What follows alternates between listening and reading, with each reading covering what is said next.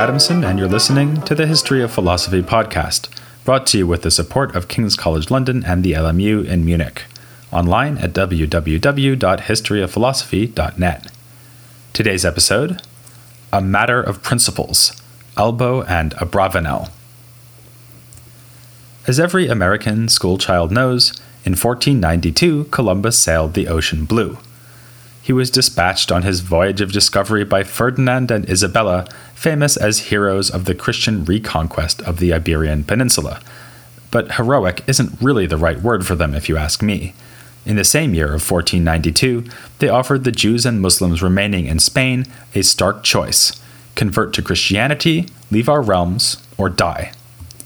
Many Jews converted and many left, sometimes choosing the Islamic world as the safest haven. This was a departure from the policy of earlier Christian monarchs. A century earlier, the rulers of the Christian principalities in Spain had tried, albeit unsuccessfully, to stop a spasm of violence targeting Jews in the year 1391. The view from the top typically saw Jews as valuable members of the community, serving an especially useful role in economic terms. On the other hand, throughout the medieval period, Jews were often seen as being akin to Muslims. Often they were respected as Abrahamic peoples, much as Muslims designated the Christians and Jews as fellow peoples of the book. But for the same reason, chasing the last Muslims out of Spain seemed to the rulers to go hand in hand with the removal of the Jews. Before this final act of religious cleansing, there had of course been centuries of tension, cooperation, and competition between the three faiths that flourished in Andalusia, frequently spilling across the border into southern France. We have already seen several examples. There was the Kuzari of Judah Halevi, with its favorable comparison of Judaism to Christianity and Islam. There was the shocking event in which Christian authorities were enlisted by Jews to repress rationalist currents among their co religionists in the so called Maimonidean controversy. We met the Jewish translator, Dauth, who helped render philosophical works into Latin for a Christian readership, and Gersonides, who lavished his attention on the works of the Muslim commentator Averroes. There were long periods of peace, but also outbreaks of anti Jewish violence under both Islamic and Christian rule. One particularly remarkable illustration of the fraught tension between Christians and Jews occurred in the early 15th century. It was a debate, or rather a series of debates, convened by one of the anti popes of Avignon over a nearly two year period.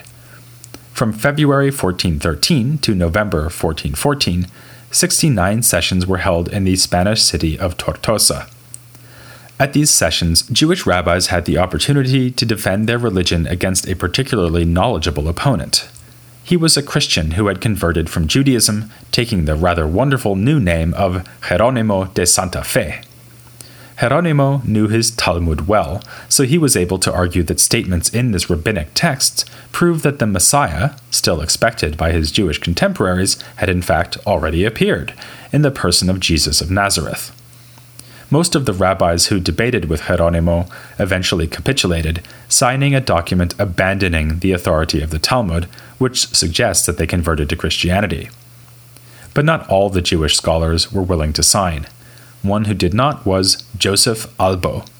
A native of Aragon in Spain, Albo was a student of Hasdai Crescas, the brilliant critic of Maimonides and Aristotelian natural philosophy. Albo's participation in the debate left a mark on his writings. He composed a now lost attack on Christianity and a surviving treatise called Sefer ha Ikarim, or Book of Principles. This was a contribution to what can fairly be described as the dominant debate within later medieval Jewish philosophy, never mind debates with the Christians the question of the principles that ground the Jewish law. We already saw that Albo's teacher Crescas was taking up Maimonides' list of principles in the light of the Lord. He complained that in offering a philosophical defense of his principles, Maimonides had unwittingly placed the whole edifice of Judaism on an unsteady foundation. Albo followed his master in criticizing Maimonides, but with his own book of principles, he was still pursuing the broadly Maimonidean project of trying to establish the basis on which belief must rest. From a historical point of view, we can see this as a reaction to the challenges that faced the Jewish communities of Spain and southern France in the medieval period. The Muslim Almohads chased Maimonides and many other Jews out of Andalusia, and the situation of Jews later under Christian rule was not particularly comfortable either. Constant pressure to convert, either to Islam or to Christianity, was answered with polemical writings against the rival faiths, but also with attempts to show that the Jewish law rests on certain well defined and well demonstrated principles. Maimonides was the greatest exponent of this strategy. In pursuing it, he was applying to his religion the lessons of philosophy. Like a demonstrative science, as defined by Aristotle, the Judaism of Maimonides would have a solid foundation in first principles, which play a role like axioms in mathematics. In fact, we might compare the discussion of principles in Maimonides and his heirs to something we saw in late antiquity. The pagan thinker Proclus wrote a work called The Elements of Theology, in which he imitated the axiomatic method of Euclid to present Neoplatonism as a demonstrative science. Just as Proclus was responding to the rising tide of Christianity in antiquity, so the competition of the Almohads' brand of Islam and the Christianity of the Reconquest led Maimonides, Crescas, Albo, and others to investigate and establish the principles of their own faith. Another benefit of their approach was to lay down exactly what it means to be Jewish. What would Jews give up by converting, and what beliefs must they maintain to avoid heresy? Maimonides' ideas about the principles were highly intellectualist. For him, Judaism was, of course, about law and practice, but it was also a matter of assenting to a range of doctrines, doctrines that just happened to bear a striking resemblance to the ideas of the philosophers. Hence his controversial claim that Jews must believe in the incorporeality of God. Albo tends to be less rigorous in drawing the line between orthodoxy and heresy. Perhaps because of his experiences in the Tortosa debate, which had focused on the question of whether Jesus was the Jewish Messiah, Albo does not think that belief in the future appearance of Messiah is a litmus test for membership in the Jewish faith. Jews are supposed to believe this, all right, but denying it does not make you a heretic. Albo gives the same status to belief in bodily resurrection, another flashpoint in criticisms of Maimonides. As long as one accepts some form of reward and punishment after death, one is within the scope of Jewish belief, as far as Albo is concerned. When we imagine someone laying down a religious creed or list of doctrines, we don't usually think of it as a plea for flexibility and tolerance, but as these examples show, the laying down of principles and non negotiable beliefs can widen the boundaries of orthodoxy just as much as it can tighten them. As a student of Crescas, Albo is particularly dubious that reason can establish the wide range of doctrines promised by Maimonides. Not only does Albo think that someone might imagine God as a body, yet remain within the faith, but he denies that rational proof can establish God's immateriality. Maimonides' philosophical theology centered on three claims God exists, is one, and is immaterial. Of these, Albo thinks only God's existence could be proven demonstratively. For this purpose, Albo favors a regress argument already found in Aristotle to the effect that there must be some uncaused cause that can first activate potential for change. It's consistent with this proof that the matter out of which the universe is made might be eternal rather than created. This is the view that was adopted by Gersonides. Albo doesn't believe it, but neither does he think that it can be ruled out by rational argument. Happily, these beliefs that Albo recognizes as true but not susceptible to rational demonstration are on his reckoning not necessary principles anyway. You absolutely need to believe that God exists if you want to be Jewish, and you also need to believe that God created the universe. But if you find yourself with the false belief that God has a body or used pre existing matter in creating, then you'll merely be wrong, not a heretic. Obviously, this means that Albo needs to distinguish between at least two kinds of true belief involved in Judaism. There are the genuine principles, which he calls ikarim, or roots, and then there are the beliefs derived from or associated with these principles. There are only three genuine principles God exists, the Torah is revealed from heaven, and we will be rewarded and punished in the next life. The validity of the Torah itself stands or falls with these, so every Jew really has to accept them. Within the many other true beliefs involved in Judaism, there are others whose denial would not involve heretical rejection of the Torah, but which a Jew must endorse if he is to be rewarded in the afterlife. This includes, for instance, belief in the Messiah still to come. Thus, Albo disagreed with Maimonides on a number of points, not only about the status of certain specific beliefs within the law, but also regarding the power of reason to establish these beliefs. Yet, on one more general point, he was a faithful Maimonidean. Like Maimonides, he conceived of the Jewish law as having the same structure as an Aristotelian science. His slimmer portfolio of principles still performs the function that the principles of Maimonides had played. They are like axioms or first principles in a demonstrative system. In fact, Albo explicitly mentions Aristotle's work on demonstrative science, the posterior analytics, when he is explaining the relationship between his principles and the doctrines derived from those principles. In the coming generations, this conception of the law would be challenged by a figure who might fairly be described as the last significant Jewish thinker of the medieval period, Isaac Abravanel. Abravanel was born in 1437 in the city of Lisbon. So, for those of you who have been wondering when this look at philosophy in Andalusia would include someone from Portugal instead of Spain, the moment has arrived, and not a moment too soon, since we're almost done. However, Abravanel's family was Spanish, and in the 1480s he moved to the kingdom of Aragon and Castile, ruled jointly by the aforementioned Ferdinand and Isabella. That feeling of dread you are now experiencing, since you know what is about to happen in 1492, is one that Abravanel apparently lacked.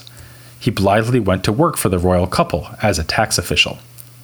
When the crisis of 1492 came, he lost his position and his second homeland when he chose exile over conversion to Christianity. Eventually, he wound up in Venice, where he died in 1508. His son, Judah Abravanel, would become a significant philosopher in his own right. But reflecting the Abravanel family's new Italian home, his ideas seem more at home in the Renaissance rather than the medieval Andalusian tradition we've been following, so we will return to him when we get to Renaissance philosophy. This just goes to show you how blurry are the lines between periods of philosophy. In this case, we're drawing a line between medieval and Renaissance that winds up separating a father from his son. Confirming that the attempt to understand the principles of Judaism was a core issue for thinkers of this period, Abravanel wrote a work entitled Principles of the Faith. This was, however, only one of numerous compositions he produced, among them a commentary on Maimonides' Guide to the Perplexed.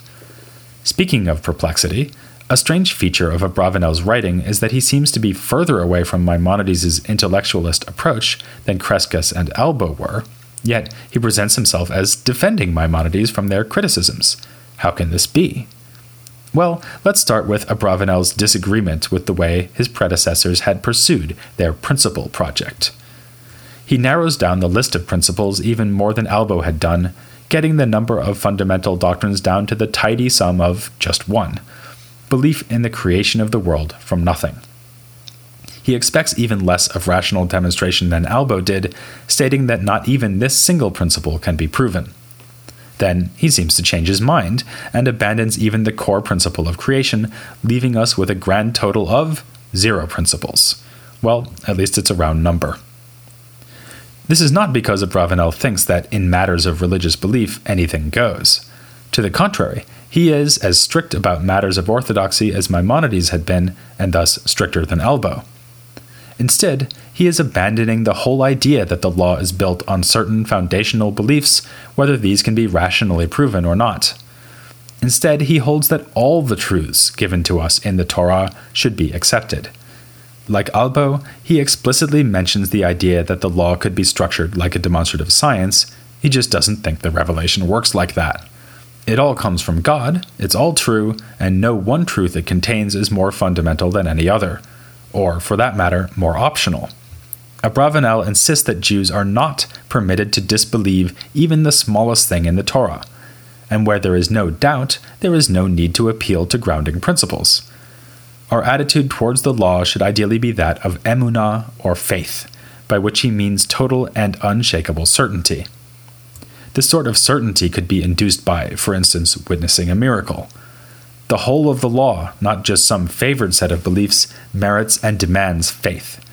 The believers who have this complete and unflinching commitment, and not those who have convinced themselves of 13 or 3 or 1 particular doctrine, will be those who are rewarded in the next life. That certainly explains why Abravanel would agree with Maimonides' rigorous stand on matters of orthodoxy while disagreeing with him on the matter of principles. The disagreement is, of course, a sizable one, yet Abravanel speaks out in defense of Maimonides against the criticisms of Crescas and Albo by suggesting that Maimonides had portrayed the law as consisting of principles and derived beliefs for merely pedagogical purposes. Those who need guidance can be started out with a set of basic principles, Maimonides used 13, and then brought to accept the rest of the law on that basis. But one shouldn't confuse a useful teaching strategy with an analysis of the nature of the revelation itself. Abravanel finds other points of agreement with Maimonides too. Perhaps the most interesting concerns his response to Crescas, who had castigated Maimonides for claiming that God commands us to believe in him. As you'll recall, Crescas argued that this makes no sense because you can't reasonably command someone to believe something. Oh, yes, you can, says Abravanel. We are under an obligation to believe and may be severely punished if we fail to do so. This doesn't mean that one can just change one's belief at will in response to a threat or command, but one can take steps that might lead to belief. It's interesting to note that Abravanel is here making a suggestion later found in the French philosopher Pascal. When Pascal produces his famous wager argument that it would be a better bet to believe in God than not, he admits that one cannot just change one's belief in response to such an argument. Instead, one should, for instance, go to church regularly and, in general, live as a Christian, hoping that real belief will come in due course it's perhaps appropriate that our discussion has wound its way to a French thinker. As you may have noticed, our look at Jewish philosophy in Islamic controlled Spain has overspilled its borders for a good number of episodes now.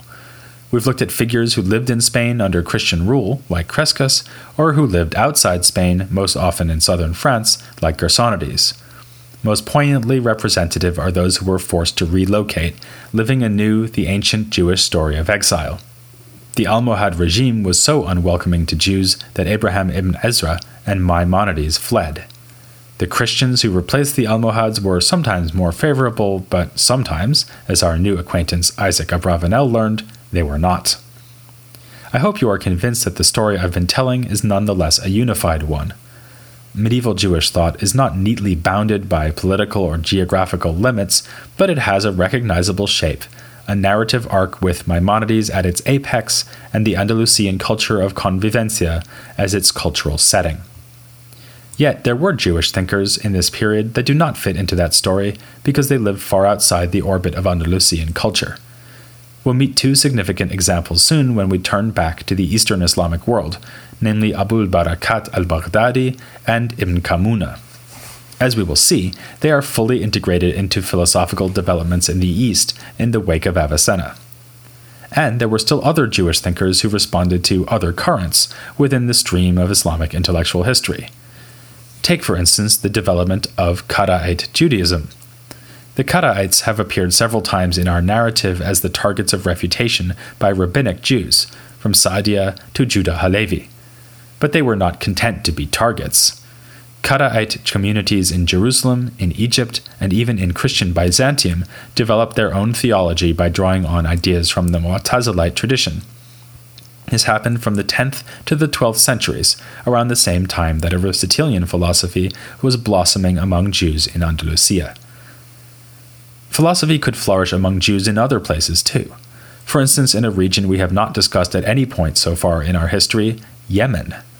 For the first half of the 15th century, as Joseph Albo was defending Judaism in debate and in writing in the far west, the Jewish community in Yemen enjoyed a benign environment under Zaydi Shiite rule. From this period, we have works by a little known philosopher named Hoter ben Shalomo from the Yemenite city of Damar. At first glance, one might see Hoter as akin to a man like Albo, since Hoter also wrote a work responding to Maimonides' 13 principles. But on closer inspection, it turns out that Hoter is reacting not just to Maimonides, but to the peculiar strain of Neoplatonism handed down within Ismaili Shiism.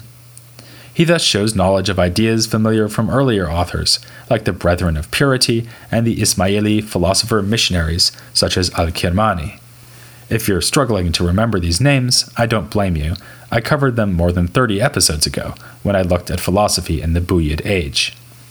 To this already heady mixture of Maimonides and Islamized Platonism, Hoter added allusions to Islamic mystics like Al Hallaj and Jewish mystical texts such as the Book of Creation, a forerunner of the Kabbalah. If you're struggling to remember that, you have less excuse since I talked about it in the last episode. As a result, it has been proposed that Hoter represents a distinctive Eastern strand of medieval Jewish philosophy. Men like Hoter shared the obsession with Maimonides that we see among Spanish and French Jews, but combined this with a range of other influences owing to the different texts available to them. Here in Yemen, we have a kind of alternate reality of Jewish philosophy, in which Averroes was never born, and the Aristotelian cosmology of Maimonides is fused with the cosmic hierarchy of Neoplatonism. This is, in miniature, the story of philosophy in the Islamic world more generally. Like 19th century young men, we've gone west and stayed there for quite a while. But it's just about time we turned our attention back to events in the Islamic heartlands. The third chapter of the story of philosophy in the Islamic world is about to begin, a story that will be dominated not by Maimonides or Averroes, but by Avicenna. Before fulfilling these Eastern promises, though, I want to take one last general look at the contribution of medieval Jews in philosophy and science. If there were a high school devoted to that subject, our next interview guest would be its principal. So join me for a conversation with Gad Freudenthal here on The History of Philosophy without any gaps. مازال حي مازال محبوب القلب لا اشتاهوا لهذا المجال مازال حي مازال ما نسمح شي لو يصير عليها القتال